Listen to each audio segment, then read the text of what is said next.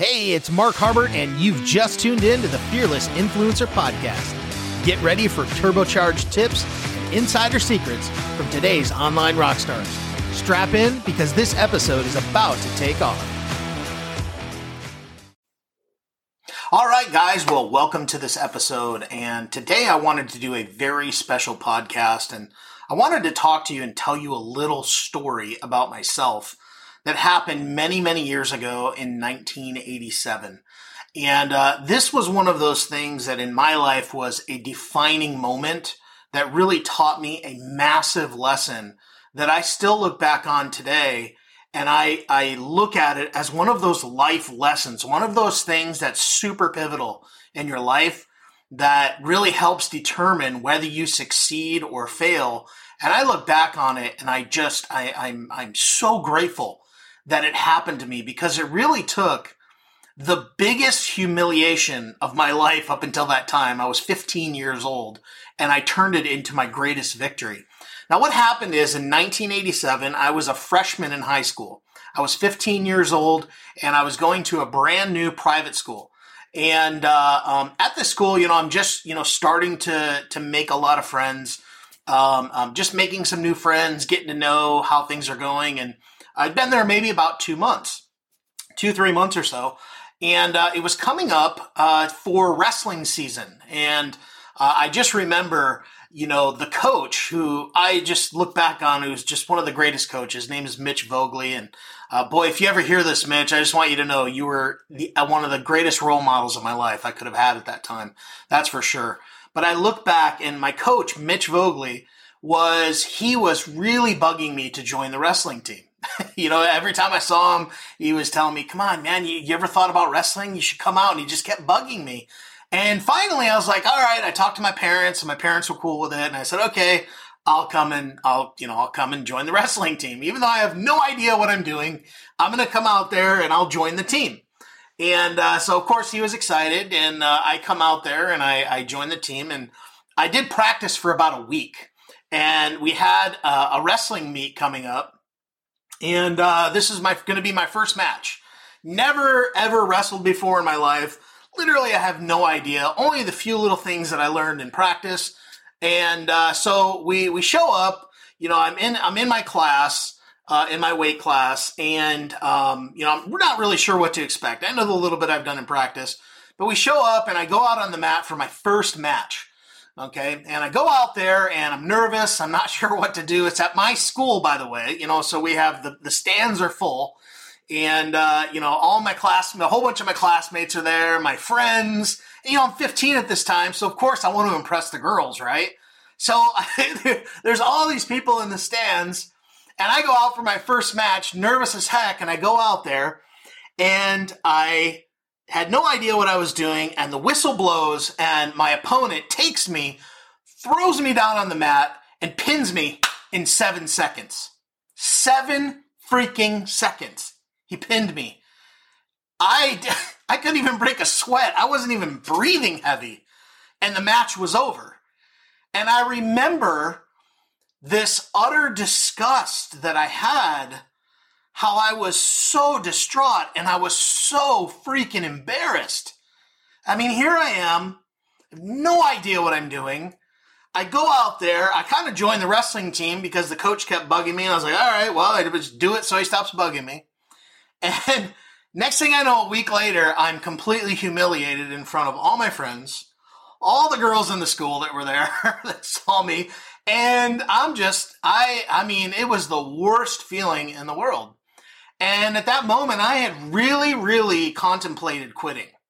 I, I was just so distraught by that match and what happened there that I was like, I, I don't know if I want to go on with this. Like, I don't know if I want to continue. Um, I, I just, I was like, you know, it was one of those things where you, you really come to a crossroads.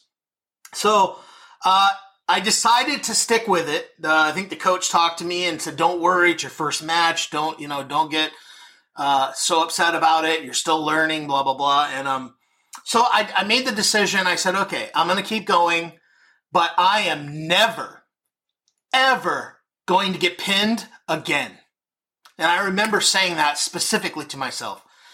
because I was so humiliated, I was like determined that I would never be pinned again. So that year I kept practicing and, and each match I kept getting better. And as the weeks went on, we ended up having a district tournament at our school, at our high school. And there was about six other schools or so. It was like five or six other, other schools in the district. And uh, out of all these schools, and it was this tournament, and I was in my weight class. And by this time, I had really practiced. Like I had really, you know, worked to master certain moves one of my signature moves that I really learned well was called the head throw. And it was where you kind of lock up when you're wrestling and you, you twist and throw your hips underneath your opponent's body and pull him down to the mat in like a, in like a headlock almost.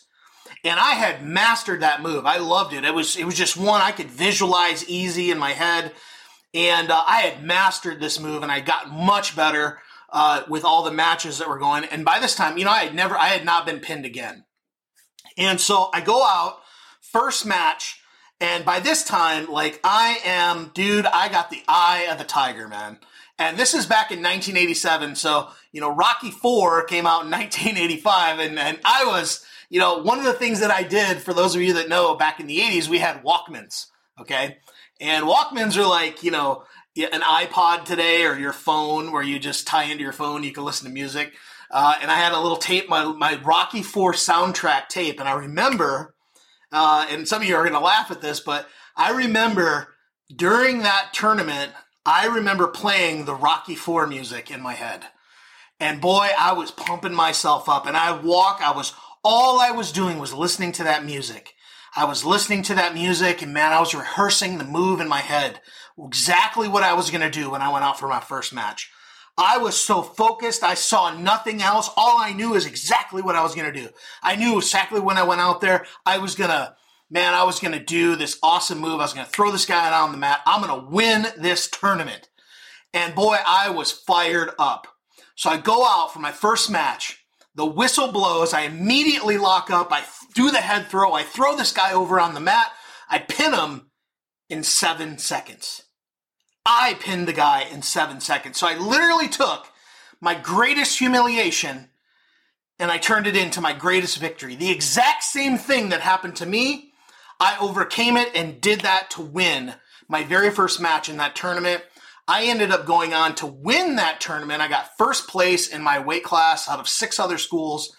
And let me tell you, that was the day that I made the decision that I said, screw you to quitting. I am not going to quit. All I know is that what I'm going to do is I'm going to continue to get better and better. And I'm just going to be one of the hardest guys to pin. And I actually started to get the reputation in our district that this guy is one of the hardest to pin. He just, you know, it's so hard to get his back to the mat. Like he won't let it happen. And I'll tell you, and part of it was because I was so humiliated by that first pin that I never wanted to feel that again. And I remember I did become one of the hardest guys to pin. And these guys, they knew that if they were going to beat me, they had to go the full three rounds. You know, uh, three round, three periods, and they would have to go that distance. And I remember I, I lost. You know, there were times absolutely that I lost, but it usually was because they had to go the distance and beat me in points. Because man, I hated being pinned so much that I was so good at squirming out and keeping my back back off the mat that I had just become super good at, at doing that. And so I wanted to share this very you know special story in my life because it's one of those things that I look back on and I'm so grateful for. I'm just so so grateful for that time in my life where I learned a massive lesson that just because something happened to you in your past, it does not define your future. And in that specific instance, I used that specific instance to be the springboard for me, really to be the fuel to push me forward and to, you know, help me to get better and better. And that's one of the things that I want to say to you today as you're listening to this podcast episode that just because you sucked yesterday or you sucked last week, it doesn't mean that you got to suck next week. You see, what we do in online marketing and entrepreneurship, whatever it is that you're doing, it's all about getting better. You know, you can't just go from kindergarten to 12th grade in a matter of 30 days. It doesn't happen that way. As much as I would love for people's success to go that far, that fast, it doesn't work like that. You see, you've got to work at it. You got to continue to get better. You got to get focused and really, really go toward the goal. And if it takes you five years, 10 years, then what does it matter? When you reach that goal, you're going to be happy that, that that is exactly what you, you work toward. And it'll be all be worth it. And I'll tell you, uh, I wrestled for several years after that for my high school, and uh, I just continued to get better and better. And uh, I went all the way to the state championship. I lost in, at the state championship. However, just getting to the state championships for me was an incredible, incredible goal. For some guy that started out getting pinned in seven seconds to going all the way to the state, uh, the you know the state finals, and um, it was just an incredible thing. And it's not that I never lost, because again, there were times that I lost. Man, you just had a hard time pinning me because I had decided to make that weakness one of my greatest strengths. And that's what I did. So I hope that this podcast, this short podcast, really gives you some inspiration that just because you lost yesterday doesn't mean you have to lose today or next week you can take those defeats or those failures, whatever you want to call them, and turn them into the greatest victory springboards that you'll ever have. It all comes down to what are you going to do with it? How are you going to decide what you're going to do with that, you know, that? What decision are you going to make? Because I'm telling you right now, I've seen it over the years. I've been an entrepreneur for many years. Most people quit. They do. They quit. They don't like defeat. And the reason why is because people take defeat too personally. And I almost did that day. I almost did. I was humiliated. I was embarrassed, but I made the decision not to let it uh, determine my future. And I'm so glad I did because it's one of the greatest life lessons that I've ever learned. And I've used that throughout the years in many different instances. But it was that day, that defining moment where I had to decide, am I going to quit or am I going to keep going? My prayer for you today and my hope for you is that you're going to keep going even when you have defeats, because believe me, on the entrepreneurial journey, you're going to have plenty of them. And there's going to be way more uh, where you're going to have all those defeats because many defeats will lead up to the one victory. You just have to decide are you willing to do it? I hope that you will. I hope you'll make that decision. So I hope you enjoyed this episode. If you did, do me a favor. Make sure you subscribe and pass it on. Have a great one. Bye bye. You've been listening to the Fearless Influencer Podcast. If you enjoy this podcast, please consider giving it a positive review on iTunes or wherever you are listening. If you want more tips, tricks, and strategies to help you become a fearless influencer, be sure to visit my blog at markharbert.com and let's be sure to connect. Thanks for listening, and we'll see you in the next episode.